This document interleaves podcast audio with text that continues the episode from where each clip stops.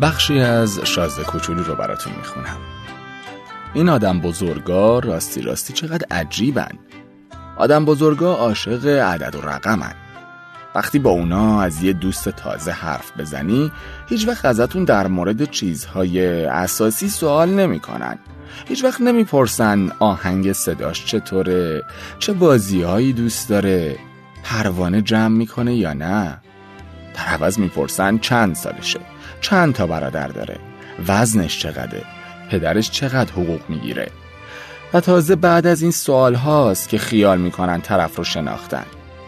اگه به آدم بزرگا بگی که یه خونه قشنگ دیدم که از آجر قرمز جلوی پنجره هاش استفاده کرده بود و تازه جلوی پنجرهش غرق گل شمدونی و بومش هم پر از کبوتر بود محال بخوان مجسمش کنن. باید حتما بهشون گفت یه خونه یه چند میلیونی دیدم تا صداشون بلند بشه که واو چقدر قشنگ. نباید ازشون دلخور شد. بچه ها باید نسبت به آدم بزرگا گذشت داشته باشند